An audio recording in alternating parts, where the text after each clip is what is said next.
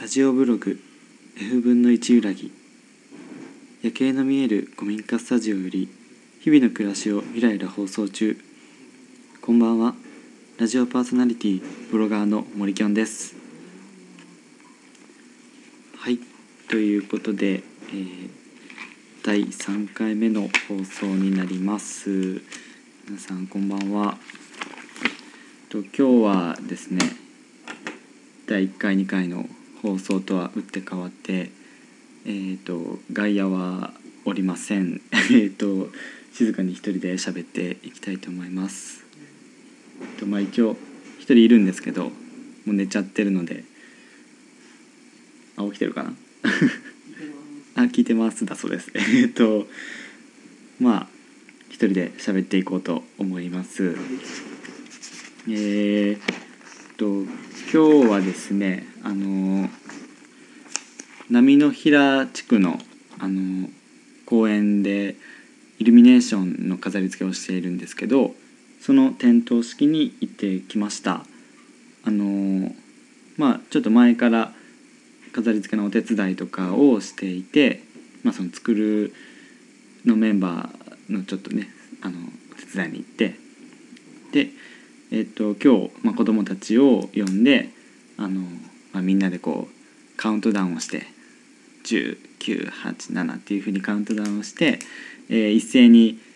えーと、公園のイルミネーションを点灯してこう綺麗に飾るっていうような、えー、点灯式をしてきました。えっとなんだっけ、まあ、夕方から夜11時ぐらいまでえっとで期間はリスマスぐらいまでかな12月のまあ半ばか下旬ぐらいまで、まあ、毎日あの点灯していると思うのであの場所はえっとドンびっくりドンキーびっくりドンキーのあの前前あたりですねその公園がすごくまあ綺麗な感じで、えー、イルミネーションされているので、まあ、よかったら見に来てみてください。はい。えー、っとそれでは本日のえー、っと話に入りたいと思います。えー、っと本日のタイトルはえっと穴場紅葉スポット新田庵と穴場カフェを巡った話です。えっと新田庵っていうところを皆さん、まあ、ご存知でしょうか？えっと神殿案っていうのは神は心っていう感じで殿は田んぼの田であの案ですね案です。えっとあのなんだっけ？場所はえっと片淵の経済のあ長大経済の片淵キャンパスのすぐ近くに実はあるんですよね。でえっとあの郵便局とかがある側の方を少し奥に入っていくと、えー、その神殿庵っていうものがございます。でそこはあの、まあ、まあ有名なのかどうかわかんないんですけれどもひっそりと佇む穴場の紅葉スポットとなっておりましてえっと今日友達と3人で行ってきました結構あの、まあ、朝活しようってことになりましてえーとまあ、9時から開演なんですけど、まあ、それぐらいにも行って、えーと、見に行ってきました。で今日ちょっとあの天気があれだったのあの雨だったのでどうかなって思ったんですけどあの行ってみるとすごい良かったです。あの、まあ、なんか雨雨の方がなんかかえって良かったみたいでそのすごく色鮮やかに見えるというか綺麗にもやがかかってあの紅葉はすごいいい感じでしたね。でえっ、とその神殿庵っていうのはあのなんていうんですかねすごくこじんまりとしたところで大きな広いお庭っていうわけじゃないんですけどあのまあお庭中にたくさん木が松の木があってえっ、と紅葉の季節とか、えー、と春とかかな年に年に2回だけあの一般公開をされているところで、うんとまあ、ちょうど今秋の一般公開ということで誰でもこう入場料300円を払えば誰でも入れるというところなんですね。でえっ、と、まあ、そこ行ってみるとと、まあ、本当にあのこじんまりとしてて人はあんまりいなくてそういうところに行くと今今時の若者なので、まあ、写真をパシャパシャ撮り撮りたくなるんですよね。まあ、ということであの友達3人でえっ、とまあ写真のこうコンテストというか誰が一番いい写真を撮るかコンテストをあの、まあ、開催勝手に開催しましてえっ、と、まあ、どあの綺麗な写真を撮ろうとまあ黙々とパシャパシャと 写真を撮って回ってました。えっとまあすごく絵になるような場所であのすごく綺麗でしたよ。ただまああのなんかね紅葉があのなんて言うんでしょうねちょっとこうまだ遅れてるというかまだあの綺麗にこう染まってる感じじゃなかったですねまだちょっと青い部分があの多くて、まあ、一部あの紅葉してるなっていう感じだったのであの、まあ、もうちょっと、ま、12月初めとか12月の第1週ぐらいに行くともしかしたらすごく紅葉が綺麗なのが見れるかなと思うので、まあ、ぜひ見に行ってみてほしいんですが。とでそこはあの、まあ、300円入場料払えば入れるんですが、まあ、それで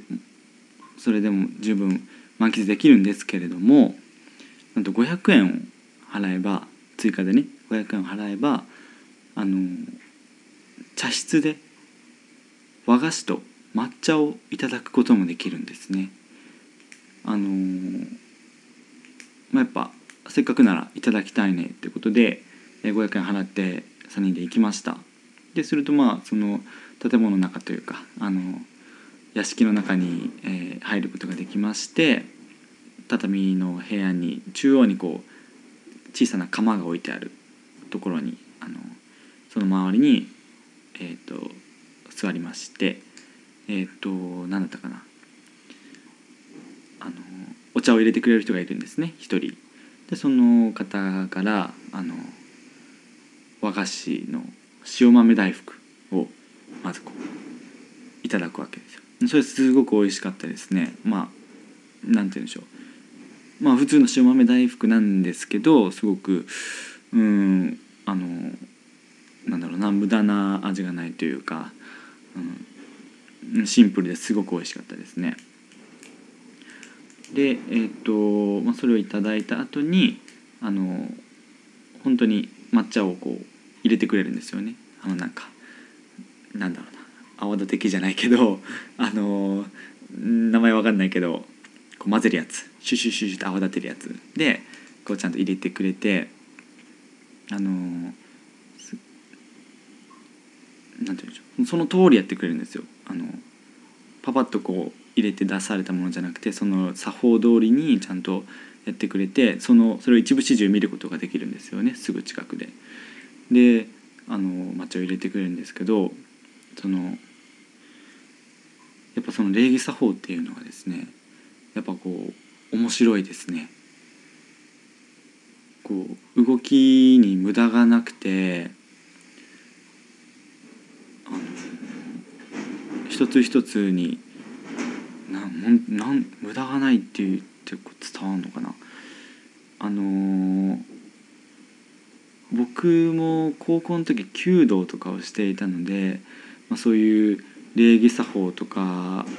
弓道の中でやっていたんですけどああいうこう武道とかあの茶道とか弓道とかそういう、まあ、茶道は武道じゃないですけどそういうこう日本の文化的なところってこういかにこう流れるようにじゃないな。何だろうな、まあ、無駄無駄な動きのないようにというか基本に忠実にどれだけあの作法を、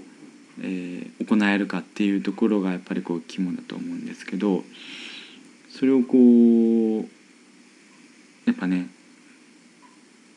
あの細かい神経の使うあの作法なんですごくこう見ていてねなんか緊張しましたね。すごい。面白かったけど。なんかうん。でもこうやっぱ慣れてるんでしょうね。すごい慣れあの流れるような作業で。でもこうスピーディーにかつスムーズにお茶を入れてくれて。あなんかなんでしょうね。すごく来た甲斐があったなと思って。なんか裏とか佐渡には裏とか表とかあるんでしょうけどなんかそのそこは表って言ってましたけど裏とか表でもこう違うみたいですね。あのちょうど大学で茶道のサークルに入ってる人が言っててもうそれはそれであの分かる人が近くにいたからすごい面白かったんですけどいただいた抹茶もあのすごく飲みやすくて美味しかったです。あのもう一人のね友達がなんか抹茶アイスとか苦手らしくて大丈夫かなって思ってたらしいんですけどあの本当に全然苦いとか全くなくて本当にすごく飲みやすくてすっきりしててあのちょっとね最近冷え込んできてますけどあったかい抹茶であのすごく飲みやすかったです。はい、であの、まあ、さっきも言ったんですけどそのお茶を入れてくれる人っていうのが普通のお店に行くようなこう手厚い接客をしてくれるわけじゃないんですよ。それがやっぱすごく面白かったですね。あの低低間隔一定の間隔でこう僕たち座ってるんですよね。でその向かい側にそのお茶を入れてくれる方がいらっしゃるんですがいちいちこう僕たちの前まで持ってきてくれるわけじゃないんですよ。まあちょっと常識かもしれませんが僕はちょっと面白いなと思ってあのなんて言うんでしょうねもうその場から動かないんですよ入れてくれる人も。であの「すいません回してください」みたいな感じで あの友達伝いにお茶がこう僕の前にこう運ばれるっていうそのなんでしょうね必要以上のおもてなしをしないというかあのまあこう立ってこうどんどん足音立てたりとかねそういうことをしないということなんですかね。あのうんなんか質素やなというか、うん、すごく本物を実感できてすごく楽しかったですね。はい、であのまあいろいろ写真を撮ったりしてすごくあの楽しかったです新田園。はい、えっ、ー、とでその後にやっぱこう朝朝活したいって言ってたんで朝あの新田屋に行ってたのでやっぱちょっとお腹空いてきててで僕たちのこうプランとしては新田屋をこうブラブラした後に、えーまあ、どっかカフェに入って軽食でも食べて帰ろうかっていうプランだったんですよ。で、えーとまあ、近くにすごくいい感じのカフェがあったので喫茶店か喫茶店があったんでえー、そこ行こうかって言ってたんですけどあの日曜日だったんであの閉まってたんですよね。あのまあそんな気はしてたけど仕方ないかってことでじゃあどこあるかなって言ってその、まあ、近くに「あああそこがあったね」って言いながらあの次のカフェを目指して行ったんですけどやっぱね日曜日だからか別にこうチェーン店じゃなくてこう自営業のねカフェだからか、まあ、2軒目も閉まってたんですよね。はい。うん。まあやってなさそうな雰囲気はちょっとこうなそういう予想はだんだんしてたんうすうすあったんですけど、まあ、閉まってましたね。はい。でそこからあのまあ僕らとしては何としてもあのいい雰囲気の喫茶店で軽食を食べたいっていうまあなんか変なあの、うん、こだわりがちょっと芽生えてしまっててとにかくカフェに入ろうってことで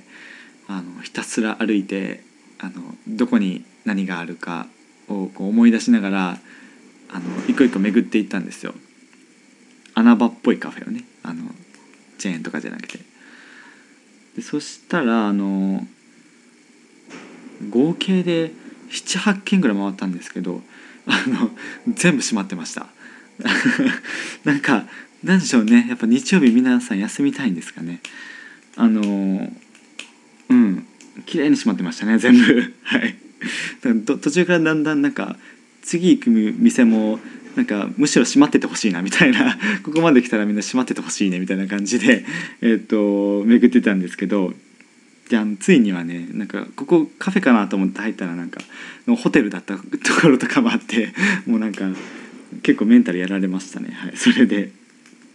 で結局あの友達が昼からバイトだったんですけどそこの職場のカフェにあのブループリントっていうカフェに行ってもうそこでも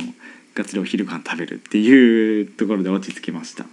い、ブループリントも僕初めて行ったんですけどすごくおしゃれで美味しくてはい。すごく良かったです、はい。えー、ということでえっ、ー、とまあ、穴場の紅葉スポットということで神殿庵のご紹介を最後に、えー、おさらいしておきます。えーとまあ、春の一般公開と秋の一般公開がありまして、えーと、今年の秋の一般公開は、えーと、12月13日の火曜日まで一般公開されているそうです。であの今日僕たちが行った感じだともうちょっとかなっていうあの紅葉具合がですねなのでその施設の方もおっしゃってたんですけど12月入ってからとか12月の来週ぐらいに行ってみるともうちょっとこういい感じに紅葉してるかもしれないですね。はいで、えっと、時間は9時から17時までです。まあ、入場は16時半までですね。場所、まあ、神殿庵っていうふうに調べてもらえればあの分かると思いますしあの、まあ、目印というかあの片縁ですねあの長崎大学経済学部キャンパスの近くです。の裏側ですね。入場料は300円です。で、えーと、抹茶サービスとかもありますと。えー、そんな感じですかね。はい。でまああのまあ雨の日に行くのもおすすめかなと思います。はい、はい、ということでえー穴場の紅葉スポット本日はご紹介しました。はい。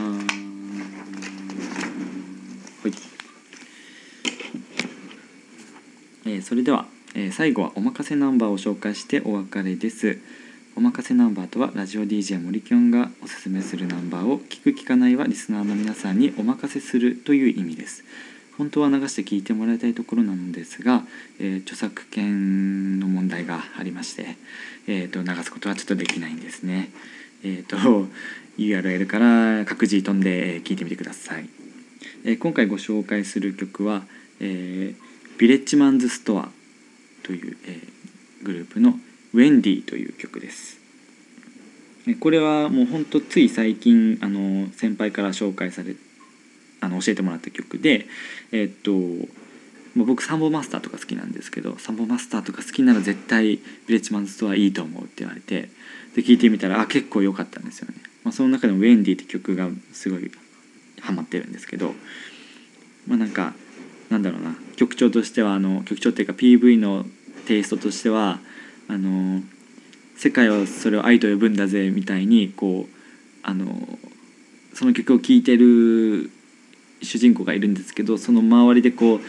バンバンバンバン激しくあの楽器鳴らしているっていう。でそれをみんなにはこう聞こえてないみたいななんかそんな感じの PV で結構あの面白いというかスカッとしますね。はい、えー、ぜひ聴いてみてください。それでは、えー、もしよかったら聴いてください。ヴィレッジマンジスターのウェンディはい長くなりましたがえっ、ー、とこれで終わりたいと思います。えまた次回、えお楽しみに。バイバーイ。